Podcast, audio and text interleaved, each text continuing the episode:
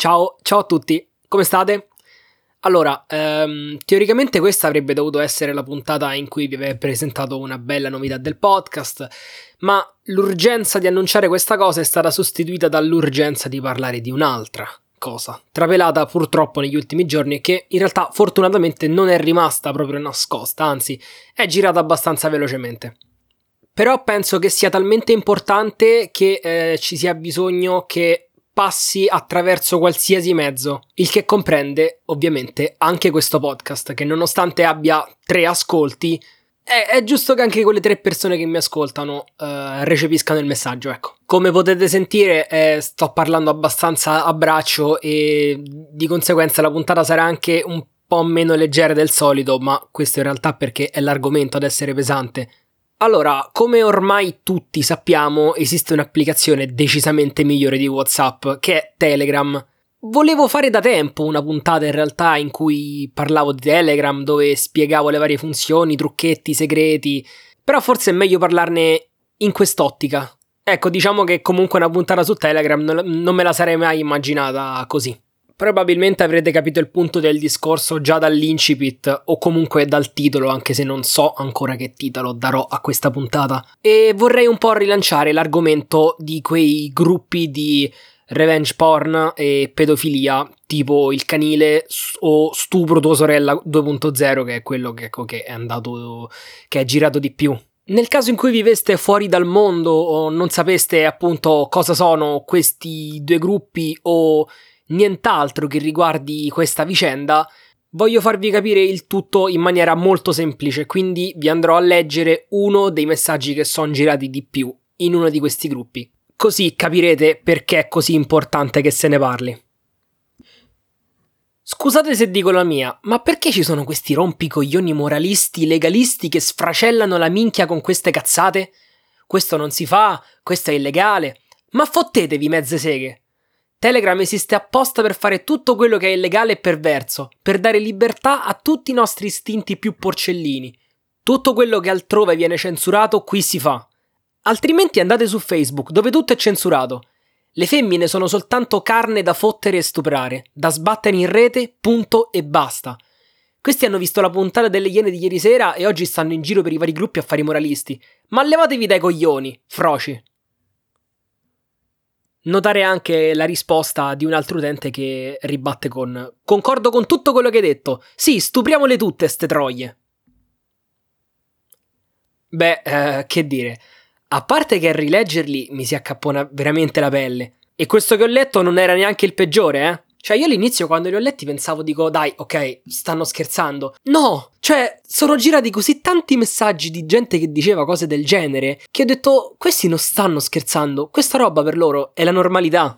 Padri di famiglia che chiedono come posso abusare di mio figlio e di mia figlia, entrambi sotto i dieci anni, senza farli piangere. Cosa? Prego? No. Cioè, è, è da rimanerci senza parole. Basiti. Quindi, per rimanere senza parole, pensate questi quanto devono essere malati.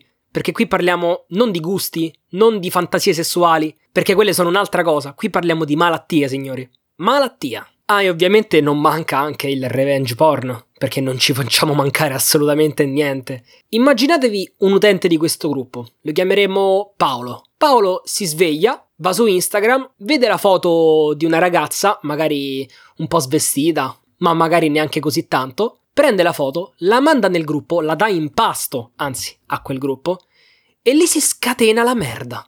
La shitstorm più totale. Ah, questa puttana.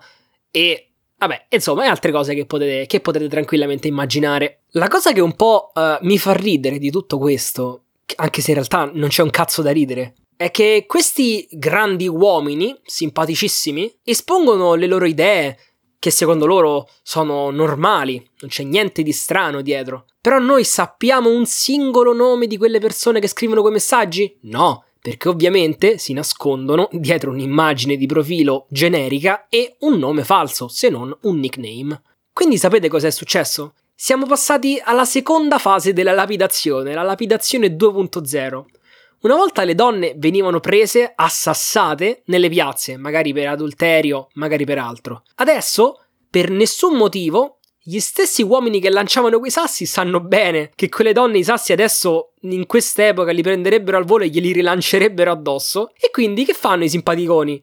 Lapidano ancora, ma ad insaputa delle donne e a parole. Io non sono nessuno per giudicare, ok? Però è impossibile dire che queste persone non facciano schifo. Ed ecco che viene il problema. A parte tutti i discorsi di tante donne che generalizzano e dicono eh questi uomini sono tutti uguali, non voglio parlare di questo perché uh, anche quella è una stronzata e uh, non voglio approfondirla sinceramente.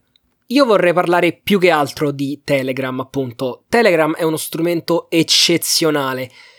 Però purtroppo è successa la stessa cosa che è successa con tante altre cose buone, ossia che è finita nelle mani sbagliate ed è stata usata per scopi malevoli. Quello che voglio dire è che ovviamente non, non, è stato Telegram a dire questa applicazione è fatta per le cose illegali, venite qui, fate quello che vi pare, insultatevi, mandatevi foto di qualsiasi genere. No, no. Telegram è nato per proteggere la privacy degli utenti, dei suoi utenti. Infatti è stata una delle prime app ad introdurre la crittografia nelle chat. Ed ecco appunto per ribadire, il problema non è Telegram, perché se ci fosse stato qualche altro strumento, sarebbe stata colpa di quell'altro strumento. No, il problema è chi usa quello strumento. Se non Telegram, altro. E allora, fortunatamente viviamo in un'epoca dove è possibile tutelarsi, proteggersi e arginare anche problemi del genere. Basta appunto prendere questi strumenti e usarli del tutto nel modo giusto. E quindi appunto parte tutto dal cervello delle persone. Vediamo appunto qualche modo per evitare che situazioni spiacevoli del genere accadano di nuovo. Anche se tanto non mi ascolterà nessuno, vabbè, io vi chiederò di far girare questo podcast, però non so quanto potrà girare effettivamente.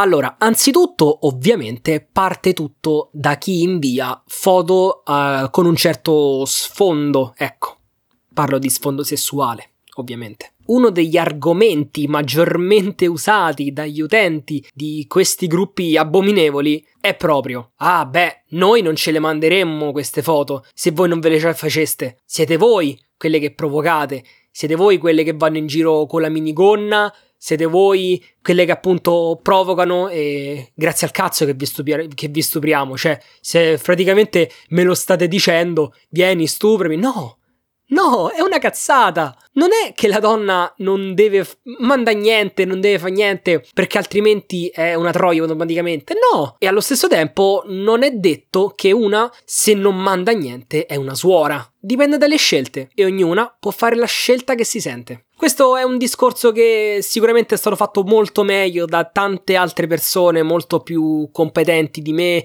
che stanno molto più dentro questi meccanismi psicologi, eccetera. Quindi passiamo direttamente al punto successivo. Serve la fiducia.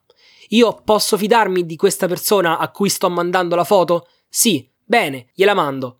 Ni, anzi no, non mi fido, non gliela mando. Mi fido, ma potrebbe farmi qualche scherzetto. Bene, ti puoi comunque proteggere. Come? Sempre con Telegram. Telegram mette a disposizione uno strumento fantastico, che è appunto la chat segreta. Le chat segrete sono protette da crittografia end-to-end, quindi i soli dispositivi che andranno a comunicare durante la chat sono i due smartphone o comunque eh, dispositivi con Telegram collegati tra di loro. Non ci sono server di mezzo perché parliamo proprio di una connessione peer-to-peer praticamente. I contenuti mandati quindi saranno solo depositati nel primo telefono e nel secondo telefono. Nessun server di mezzo. Seconda cosa, in queste chat segrete possono essere usati i messaggi distruttivi, autodistruttivi anzi. Direi che si spiegano abbastanza da soli. Basta mettere un timer e una volta visualizzati, quelli dopo il tempo impostato si elimineranno automaticamente senza possibilità di essere recuperati. Un'altra cosa molto figa di queste chat segrete è che, perlomeno su Android, gli screenshot sono inibiti. Quindi se io sul mio dispositivo Android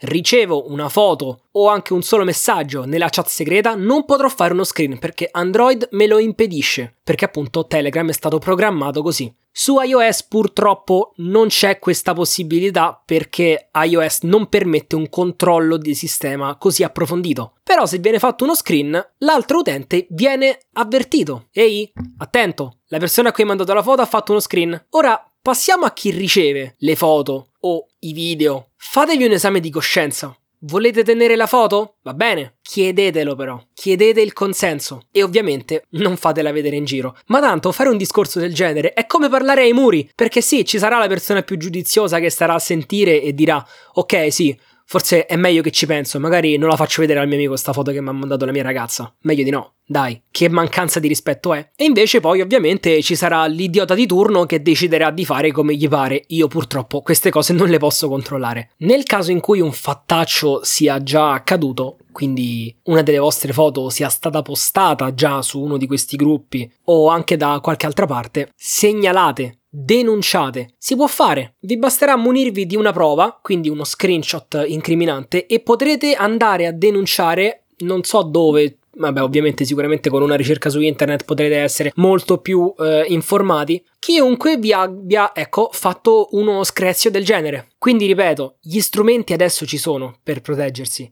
La mia raccomandazione è quella di farli fruttare al meglio. Ad oggi il gruppo iniziale Stupro tua sorella 2.0 è stato eliminato, contava quasi 50.000 membri se non sbaglio e non so se è già stato creato un gruppo nuovo. Io Penso di sì, ma spero che ci si adoperi per far sì che gruppi del genere non vengano proprio più creati, magari da un algoritmo che riconosce automaticamente il tipo di contenuti. Non so, ormai col software si può fare tutto. Speriamo appunto che qualche modo si trovi. Bene, allora, per oggi è tutto. Io vi ringrazio per aver ascoltato questa puntata, nonostante l'argomento eh, molto fuori tema e più pesante del solito e ci sentiamo in una prossima puntata.